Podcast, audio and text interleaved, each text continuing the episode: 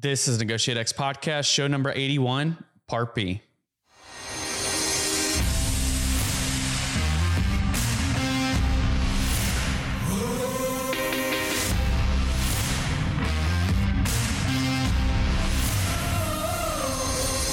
listening to Negotiate X Radio, helping you elevate your influence through purposeful negotiations. If you're here looking to learn about how to become a better negotiator in both business and life, then you're in the right place. Stay tuned and be sure to join the others who have benefited from NegotiateX.com, your home for negotiations training and consulting online.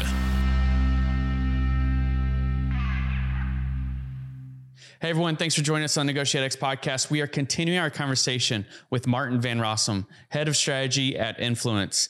If you haven't already checked out part A of this show, be sure to do that first. Let's jump into the conversation with Maarten. in your book, uh, Top Negotiators, you selected a number of individuals who you deemed kind of worthy of emulation. I'm curious, what can you share about these people? Maybe you should share a story or two. I guess specifically, what are the negotiation skills that they, as top negotiators, regularly display in practice? Oh, uh, now I have to choose between my. Uh, um, no, I think. Uh, w- well, by far, one of the uh, yeah uh, most interesting people to listen to was General uh, Cammaert. It was a four-star general, uh, Dutch Marine. He's at the UN right now. I asked a lot of people in the Ministry of Defense. So who do who do we ask? And they all pointed at him. I was like, okay, then that's a telltale. That's to, to him. And during the interview, we were only listening and absorbing his really nice stories. Some also really dreadful stories, by the way. But and we constantly had him bring it back to, okay, General, thanks for this. It's an amazing story, but what negotiation lesson do we get out of this? and he said, I was never trained to become a negotiator. I maybe naturally, maybe good at it if other people tell you to go to me. But I thought that the, the small things he sometimes did were really, in that sense, brilliant. For instance, he was sharing a story about two tribes that were competing in, in Africa, in, uh, in Congo, where he was stationed at that time. And it was about the, the color of, uh, they had to paint something in a, in a, in a certain color.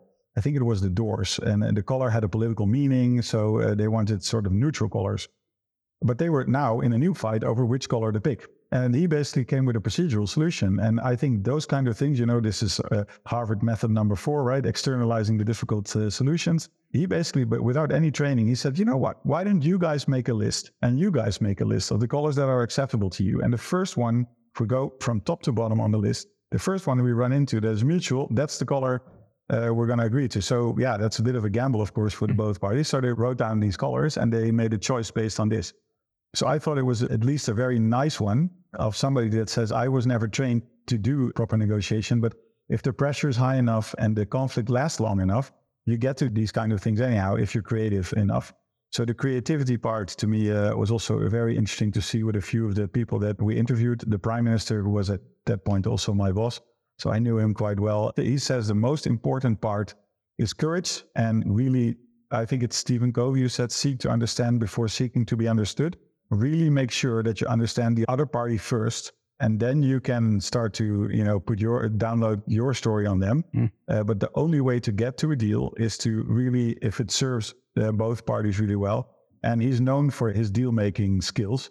So sometimes he, he just uh, holds phones together right? So he flips phones and says talk to each other right? He, he, he literally does that uh, making sure he brings people together under his of course you know with a, with a bit of power of the prime minister basically saying you know at this point we need a deal so talk to each other and uh, making that extra, maybe use this phone call is super helpful uh, in building those relations. So those are the things that I really uh, remember from his interview. And he called 20 seconds of courage. I don't know where the 20 seconds came from, but uh, sometimes you just have to be very courageous mm. and do something that at that point might sound a little bit weird, mm. but do it or ask for it and make sure that, yeah, what you want is basically on the table mm. at the right time.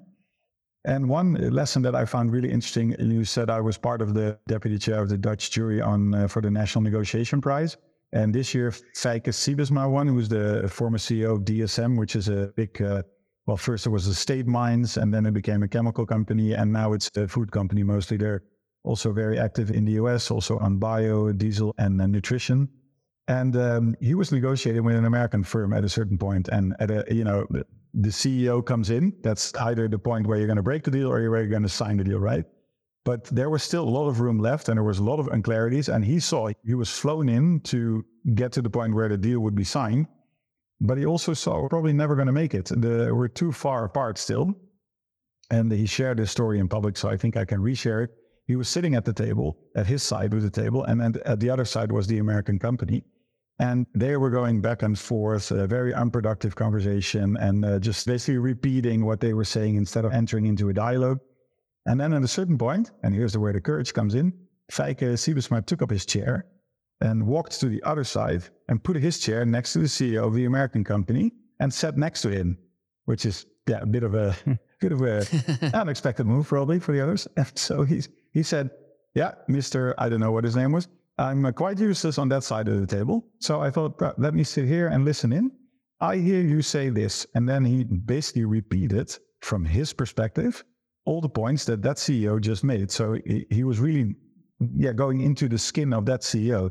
And he said what that did is that that CEO saw that I understood him, mm. but there was still some stuff that we also, uh, he, he should also understand us. So he sat there for about 20 minutes. And of course, you know, it, it, gives creates a complete different dynamic, of course. So a lot of jokes and a lot, the, the relation uh, went up quite quickly. And then they moved back and came to the deal quite quickly as well. Because he basically he said to me that he said I'm, I'm guessing still, but I think the, the key was that I sat there, I sat next to him, physically next to him, mm. saying, I understand what you're saying but we still have to move forward together. So how can we move forward together? And yeah, that kind of I, I love those kind of stories in negotiations because this is actually where the courage comes in, right? People can say, you know, you need courage, but yeah. okay, how do, what does that look like? It looks like this, I think. Yeah. That's a wonderful illustration. Now, half of the folks in your book are women, and earlier you said women make the best negotiators. Can you expand on that? Why do you believe that's so? And what do we as three white men uh, all all middle aged. What do we need to be learning from our our women counterparts and partners? What can we as men uh, learn from uh, from the women? No, I think uh, well.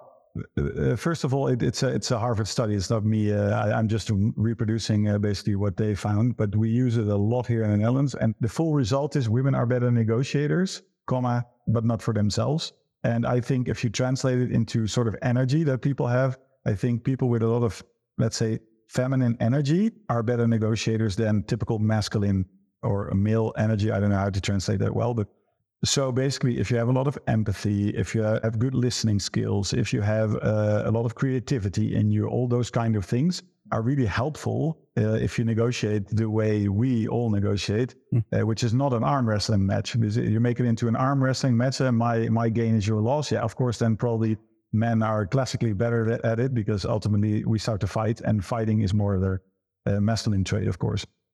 But what I see is the creativity part to me and the really understanding part is really on your on your question, what can we learn? I think that is a part where what we can learn. But also the sometimes the courage part, it displays a little bit different maybe every now and again, but the courageous part uh, is also a key thing I think any negotiator should should adapt.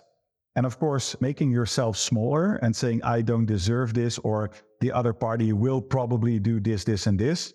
That I think is a downside of feminine traits in, in negotiation. And that's, I think, what explains the comma in the line better negotiators, comma, not just for themselves. Because if you go to the table and basically say, you know, what I'm going to ask, I'm, I, I don't deserve this, or what I'm going to ask, maybe other people are better, sort of the insecurity isn't helpful to anyone, right? So I think that part is the part where we really put a lot of. I don't think it's nature, to be honest. I think it's nurture in a lot of systems. Uh, in, at least in hmm. Dutch society, where everybody uh, talks about how progressive we are. I think we're really traditional here. Our girls, we bring them up differently than our boys. And uh, you know, if you're a boy and you're a little bit, uh, you have a big mouth, it's it seems, oh wow, look at him, uh, he's a good kid. If girls do that, we appreciate that differently. Yeah. And I think it starts there and then goes all the way up until you know, if I, uh, uh, well, not me, but if I, as a father, I don't know, I see an ambulance, I tell my son, hey, son, look, an ambulance. And if I, I don't grab my daughter and say, hey, girl, look at that, it's an ambulance, right?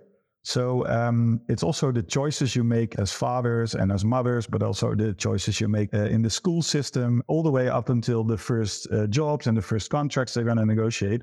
And this is where, to me, the interesting difference comes in, because if they start to negotiate contracts on behalf of someone else, wow. I mean, that's a different story, right? Right. So we always tell the people basically, we shouldn't fix the women in this part, but it really helps if you externalize yourself. So you have yourself and then negotiating yourself.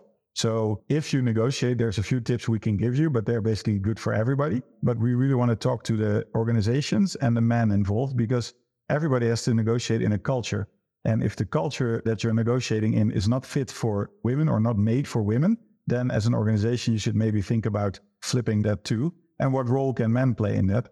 And then I always end up with a sort of a joke at the end because it's interesting to see that most HR departments here in the Netherlands, the big majority is women who work, who negotiate with the new men and women that want to join the firm.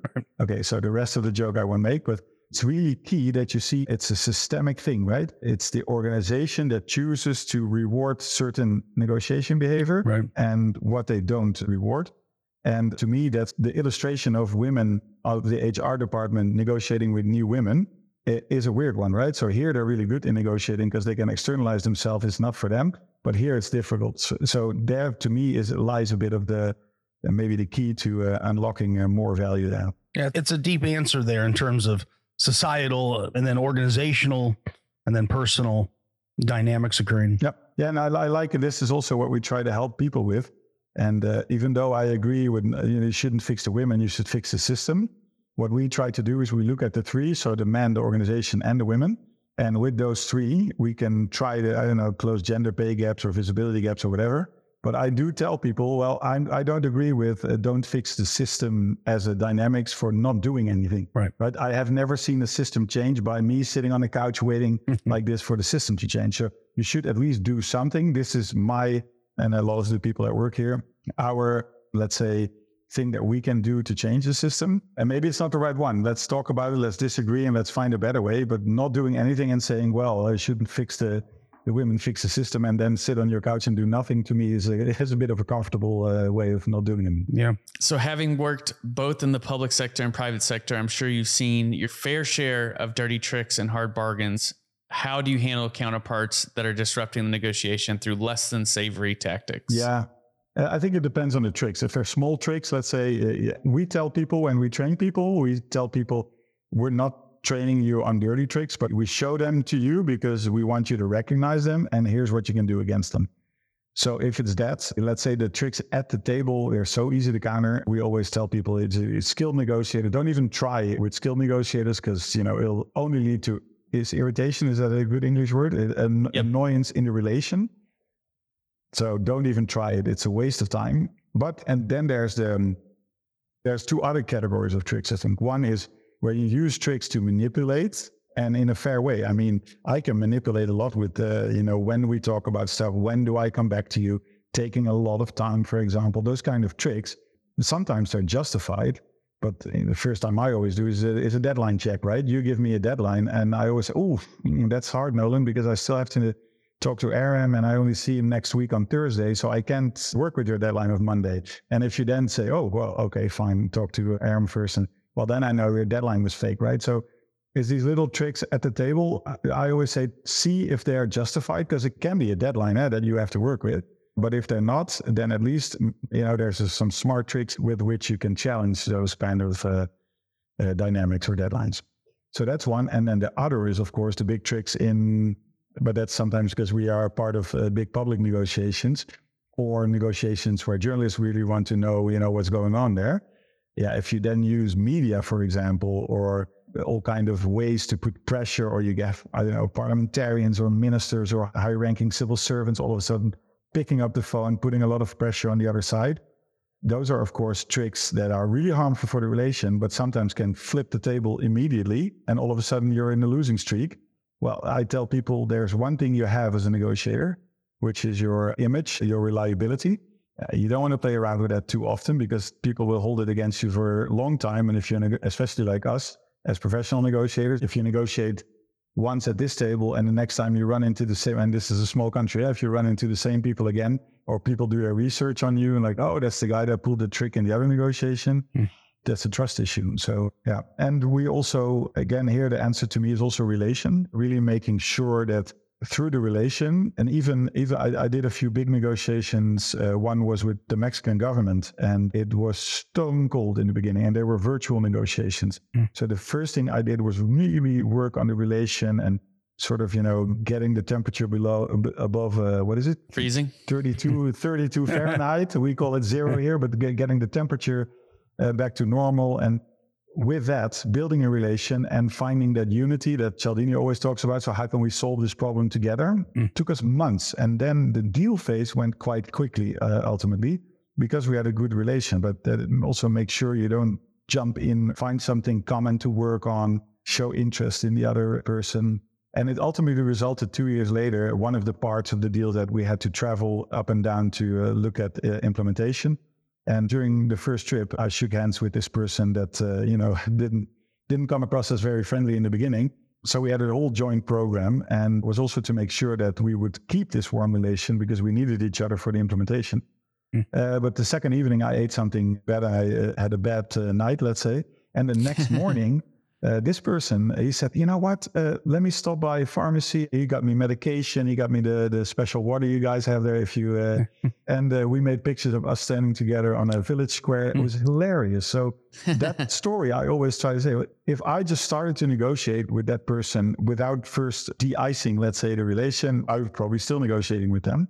Yeah, to me, that's still that picture of us standing together is still well i keep it to myself but it's still a very mm-hmm. nice uh, nice picture yeah that's a nice nice illustration in your opinion what are some of the emerging trends and negotiations that professionals should be aware of especially in the context of both a rapidly changing global landscape as well as changes in technology. Yeah, to me, so we are working a bit with AI currently here at the office, also trying to understand how AI can be helpful. So we fed them, I don't know by which name you know the game, but it's basically the oil pricing game, the X and Y game, the win all you mm. can game. That model we fed into AI and started negotiating with, let's say, the computer, as grandfather here says. Yeah. And we saw that it basically takes the, the wrong exits as well, like humans do, based on emotion, based on loss aversion. Uh, it takes wrong exits there as well. So hmm. we now illustrate that every now and again. Basically, use AI to prepare your uh, strategy to to know all about a person, uh, to prepare I don't know speaking notes for the people that uh, you need, prepare for your stakeholder engagement. Maybe use AI, but don't trust AI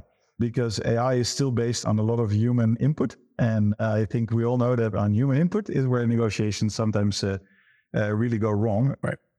so that's one.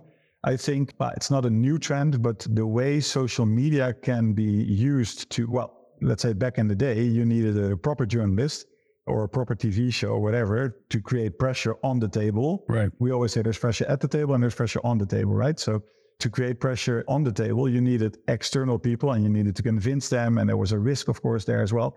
Now that goes so quickly and people might have an opinion on it but you can also use it to your advantage, right? So there's ups and downs, I think, to the use of uh, social media, but it's not so. Sometimes negotiations need a bit of intransparency. Is that a word? Where like a closed room where you can let the process have its own um, dynamics. And uh, yeah, it's disturbed by the external world. And now it sounds like I'm a proponent of not working transparently. I'm not. I think there's a lot of, uh, especially in governments, it's good to have some transparency vis a vis the society you're working for. But yeah, I always joke if we need to organize a party and uh, Aram and I want to work together, we don't want you in Nolan, and we're going to write that all in a newspaper. In two seconds, we have a gigantic fight in this group. So yeah. sometimes need that protection of, uh, you know, we can say a lot to each other and it won't go out of this room. And that's not like intransparent, like rule, big system, uh, we try to screw over society. That's not what it is. It's more like yeah. we as people, we need some some protection uh, to open up to each other. And if we would have done the negotiations I was just referring to in Mexico, we would have done them with two journalists sitting next to us. Yeah, then it's hard to create something together with which you can make the bend, sell the win, and also sell the loss or absorb the loss together. Yeah, it reminds me of that concept of back channel negotiations, of being able to have the freedom to say things that need to get said so that we can work towards a solution. And of course, it makes me think about so many of the diplomatic challenges we're seeing today globally Ukraine, Russia, Israel, Palestine, and some conversations are going to need to happen with a little less transparency. And that is really hard given the challenges you're talking about. No, I agree, and uh, um, I think uh, wasn't it the Cuba crisis that was solved by two second secretaries of the embassies in Turkey, right? If I remember correctly.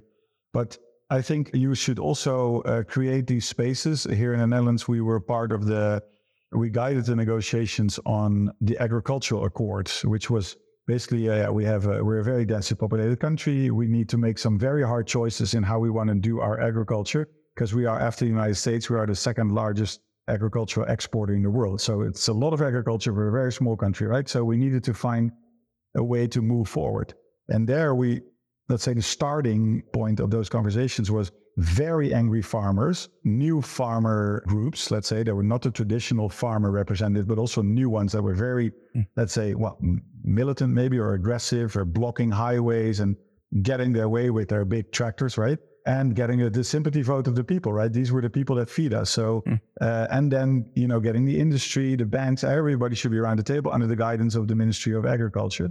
And there we also needed to find, because the press was constantly chasing uh, the group. So um, we just asked a few farmers, hey, can we come to your farm in, I don't know, four hours?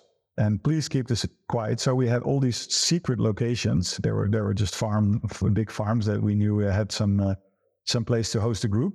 And there we could have these these negotiations in a in a relatively uh, safe environment for the people. Then there was always one joker who uh, then called like, "We're at this farm right now," and then the media would come. and then that is the point where we also saw like maybe it's going too well at the table, and then people at the tables they don't always have an interest in getting a deal. Mm. So they would call, and then boof, uh, that round would, was blown up. So looking back on your career so far, what's one negotiation failure that you learned the most from? And also, uh, kind of on the other f- side of that coin, what is one negotiation success that you're most proud of? Pooh. Um, yeah, well, I think there's a lot of mistakes uh, that I made, and I'm a bit of a. I I like to make deals. I I love deal making, so sometimes I go in too quickly. And I think really first understanding the other party really well, you should really take time for that. And sometimes I skip that phase or I, I just do it in not enough time, let's say, taking for that phase. Yeah, and especially here in The Hague, that sometimes is killing. Uh, in The Hague, I mean, the, in the government, uh, the top of the government, you should sometimes take time. But yeah, people feel pressured. Uh, not everybody has the, their interest aligned. So some people want to go quick and others want to stall. So uh, taking the right amount of time there is is key. I find it hard to name examples because of the work I did. Yeah, sorry. Yeah, yeah. it's more of a general lesson, I think, and it's also something about it says something about me. Yeah? I want to go too quickly every now and again, yeah. and um, and the same I think goes for success. Uh, I like the negotiations best where people all come out celebrating themselves and the others as winners, where you actually sit at the end and really say, okay, this is our joint line to take in the press. I give you something. Uh, I give uh, I give Nolan something. I give Aaron something. We're all winners in this uh, in this deal. Those are the ones that I like best, and that's what I take extra care of. Right, getting your internal, external stakeholders aligned and making sure no one loses in uh, in the deal and then also not brag about it. I'd be silent about it forever at that point because I always joke like if there's you both booked a holiday at uh, I don't know booking uh, or something, and uh, you know we're we're in this beach in Florida together, and I tell you, oh, I paid only uh, four hundred dollars for this, and you paid twelve hundred dollars. Guess what? Uh, you're not going to have this fun holiday. so uh, I find it quite, let's say, unwise to to talk about your negotiation results alone. Uh, so if it's together with the group that celebrated can celebrate the success, go for it. But alone, uh, never take too much credit for the deal and uh, and give most credit to the others because probably you're going to go negotiate with them quite soon again. I appreciate your your willingness to share that. We try to soften you up over the course of the program to be able to ask the vulnerable question where have you where you made mistakes. I think that deal making mindset is something that many of us are guilty of. We feel the pressure to rush towards a deal sometimes rush to failure, taking that time, the right amount of time to understand. And then something you mentioned earlier that kind of I thought of too was that, hey, an implementation is going to be pretty important too. My job doesn't end just because the deal got done. Okay, we still have to implement this thing. And if I haven't created the conditions through how we negotiate to make that happen, I'm buying myself trouble down the road. That's, I think there's three phases. So one is the deal, like, okay, we get it now. Okay, perfect. Then people have to write it down. And that's where uh, a lot of things still go wrong because, well, I meant this. Well, I know I meant this, right? So what what is it? So what I always try to do is basically say, let's let's keep clear notes during the negotiation. And uh, of course, nothing is agreed until everything is agreed, but let, let's at least agree on what we now agreed on. And you can always come back to it. It's fine. But then we don't get to this so that you at least have something to like an anchor to fall back to. So that's the second phase. And then there's implementation. Mm. And uh, yeah, I always say it's, it's better to have a negotiated deal than a, a deal uh, that was given to you by court, basically. But in both instances, people might try to find some extra room. And uh, yeah, there you need to be still in this joint, let's not make uh, our lives difficult mindset together, making sure that you work diligently towards in the same mindset with which you made the deal. Maarten, as we prepare to conclude here, what final piece of advice or key takeaway would you leave with a listener who's a young professional and aspiring to become a more effective negotiator? Uh, train yourself. To me, uh, you can go to a, a, beautiful business school somewhere in the US. no, but really, to me, so I think you have skills professions like, I don't know, a doctor or a, a woodworker. You really have to learn that, right? And yeah. of course, you can learn to become a negotiator by experience, like I was just saying about the general or the prime minister who never, who they said, well, I, I never did any negotiation course. So what are you, what are you asking me? So of course there, there's, but I think you can gigantically save on the amount of, of mistakes mm. that you made during this process by really properly training yourself upfront. And after training, it's like driving a car, right? Uh, if you have your driver's license, you're sort of able to drive, but then you learn it in real traffic. Mm. And then every now and again, also ask other people, like, uh, do you like my driving? Um, so what I like about our company here is we, if we do really difficult negotiation, we form these echo groups, we call them, where we basically say, okay, how do you think I'm doing? because yeah, we call it belief in your own position in Dutch. So, mm. you know, if I tell you uh, 10 times that I want to sell you this phone and it's, I don't know, it's 500 uh, euros, after the 10th time I said this to myself, I'm really believing in this fact. So, my position, I really start to believe in my own position. And I always had very mm. clear conversations with my wife at home where she was, uh, really? Did you just, oh, this is, and you're a bully. You shouldn't do this. And it really gives you a different perspective, right? And as the deal becomes more uh, complex, you know, talking to other negotiators, uh, maybe also forming, uh, I think that for your students, Aram, it's great to form like a resource group. Like, I don't know, have this, uh, have this monthly lunch together or this, this breakfast at your office where you have other people that, that like negotiations uh, or just have an opinion. Yeah. You know, just mirror yourself. If that's, that's English, mirror yourself with them and saying, you know, this is my plan, this is what I'm doing. And then they would say, hey, but there's untapped potential here, or maybe have you considered this, or this is a really bad plan to make sure that you keep freshening yourself up also during negotiations. That's in. Yeah. I love that response. And I love the comparison. You made it a couple times where it is a craft, it's a skill. I can cut pieces of wood. That does not make me a craftsman or a carpenter. It takes to skill. I can read the law. That does not make me a lawyer it does take this practice and preparation, the intentionality you're talking about. So thank you for that. Thank you for all the insights today. It's been a wonderful discussion, Maarten. Really appreciate you joining us from from across the pond. Yeah, no, thanks. And again, thanks for waking up so early. I really enjoyed the conversation and uh, uh, I will make everybody here in the Netherlands uh, subscribe to to Negotiate X. I think it's uh, it's insightful. So uh, looking forward to conversation soon. And whenever you're here in the Netherlands, uh, know where to find us. We have a really good cappuccino and espresso here. So we well, will do that. Great. Yep. Thanks, Myron, for joining us. And that is it for us on today's podcast. If you haven't already, please rate, review, and subscribe to the Negotiate X podcast. And we'll see you in the next one. Thank you for listening to Negotiate X Radio, helping you elevate your influence through purposeful negotiations. If you're here looking to learn about how to become a better negotiator in both business and life, then you're in the right place. Be sure to join the others who have benefited from NegotiateX.com, your home for negotiations training and consulting online.